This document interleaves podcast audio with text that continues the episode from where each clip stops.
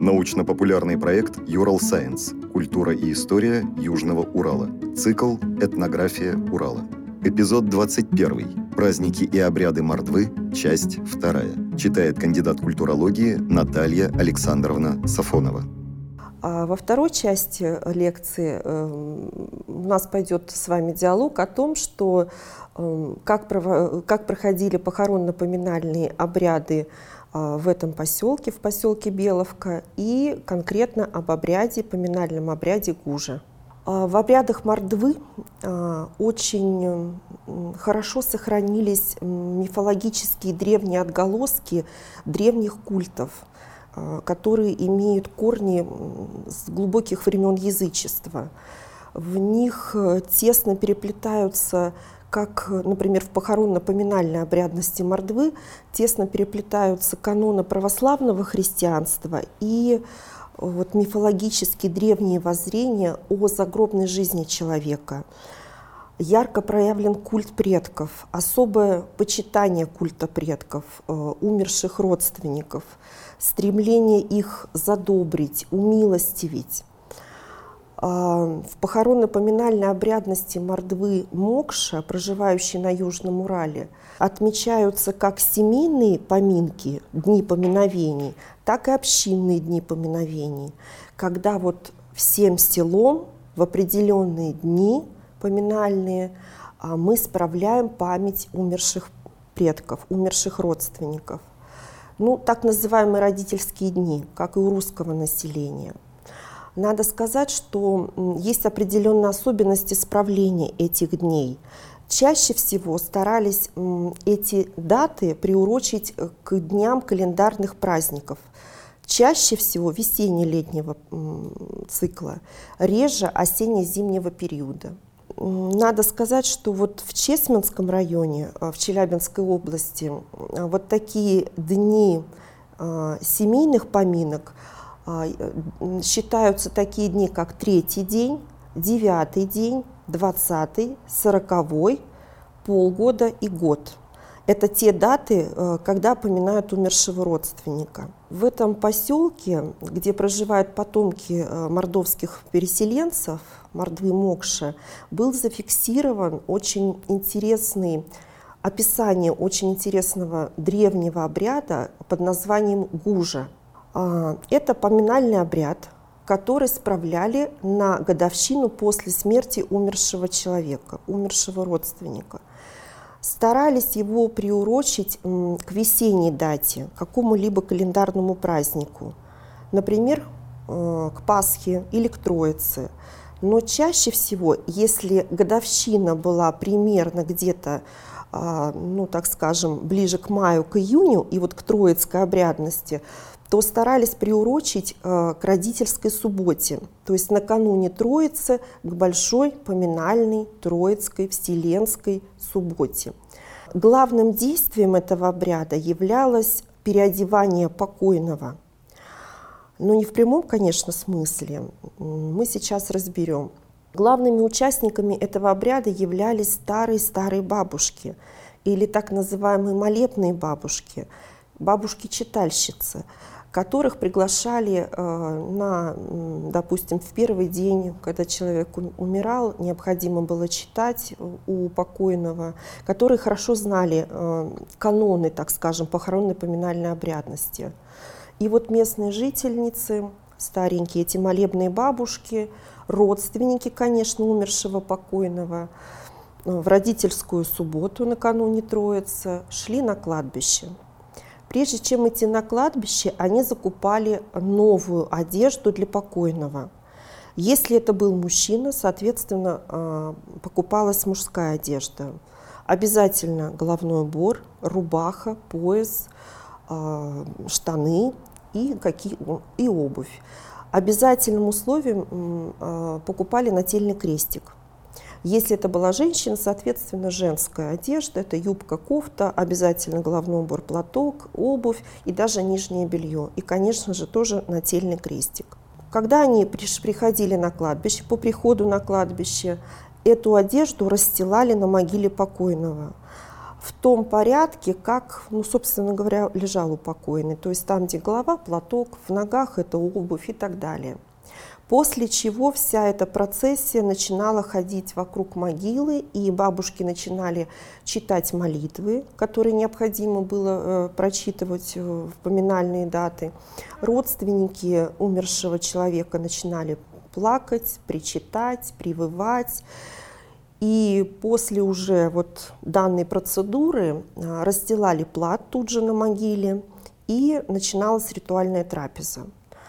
А, главным традиционным блюдом этой, э, такого поминального стола были традиционные мордовские блины. А, местные жители их называли пачи. Изготавливались они из пшениц, из пшенки из, которую измельчали и на ней ставили опару. Толстые, пшеничные, очень вкусные блины. И вот эти блины были э, главным блюдом поминального стола. Кроме этого, к ритуальной трапезе также приносили красное вино, мед и продукты повседневной жизни.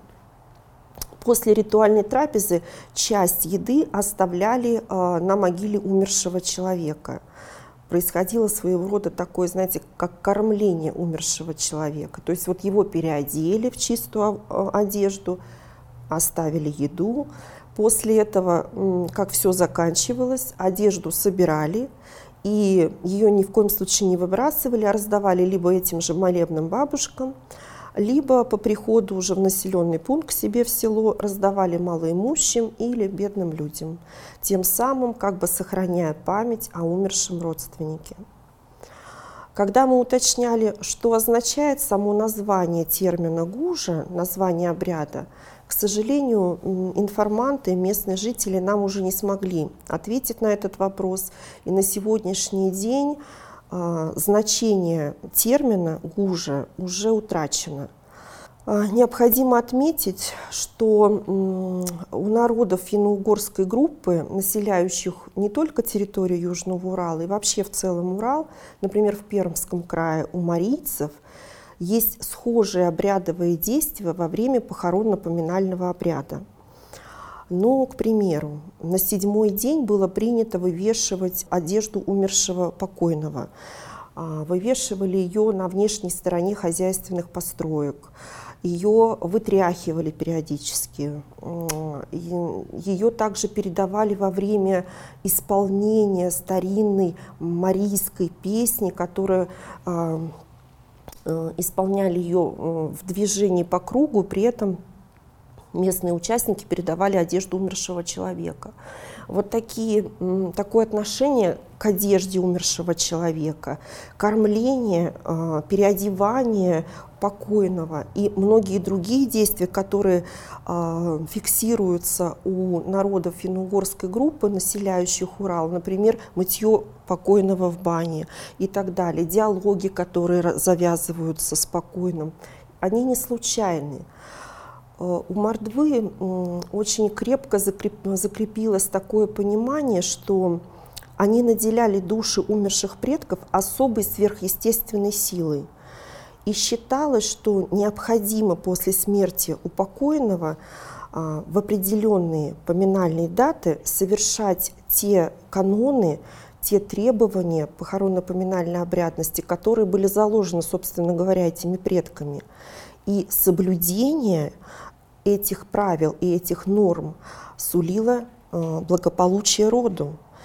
Если э, происходили какие-то отклонения и несоблюдение этих правил, то народ свято верил в то, что это сулит несчастье, это может навлечь беду народ.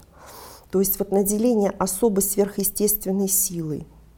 Кроме этого, известно очень интересное такое, интересное такое явление у мордвы, как институт заместителя покойного, когда, к примеру, один из живых родственников а, в определенные поминальные даты его одевают в одежду умершего человека, и он проигрывает роль вот умершего родственника. С ним завязывают диалог, его спрашивают о каких-то насущных жизненных ситуациях, к примеру, ну, женитьба, надо ли жениться, надо ли сватать ту или иную девушку, или, допустим, о каких-то хозяйственных особенностях, там, допустим, об урожае и так далее. И э, народ, мордва склон, склонны были считать, что таким образом они найдут ответы на свои вопросы. Вот подобные действия, конечно, безусловно, говорят о большом почитании умерших родственников, о культе предков. И в данном обряде гужа, который вот э, мы зафиксировали в экспедиции, как раз-таки все эти особенности очень отражены. Надо сказать, что мордва селились, как я уже говорила, не только в лесной зоне, а и в местах, где были источники, водоемы. И это тоже не случайно. А, в поселок Беловка, изначально, как я уже говорила, это был поселок Ключи, был основан на месте, где, где был родник с холодной чистой водой, поэтому так и назывался поселок Ключи. И есть такое местное предание в этом поселке, что он забил, вот именно этот источник забил с целебной чистой водой на девятую пятницу после Пасхи. Это день Святой Пороскевой Пятницы покровительницы женского рукоделия, покровительницы семейного счастья. И э, надо сказать, что и по сей день местные жители близлежащих поселков, сегодня это святое место, священное место для местных жителей, они устраивают крестный ход на девятую пятницу после Пасхи, то есть вот в день Святой Великомученицы Пороскевой Пятницы. Приходят туда за святой водой, а, читают молитвы, приходит священник, окропляет, освещает это место. Для них место это сакрально, это память о их предках, которая жива в их сознании и по сей день. Подкаст подготовили креативные индустрии Урала при поддержке Росмолодежи.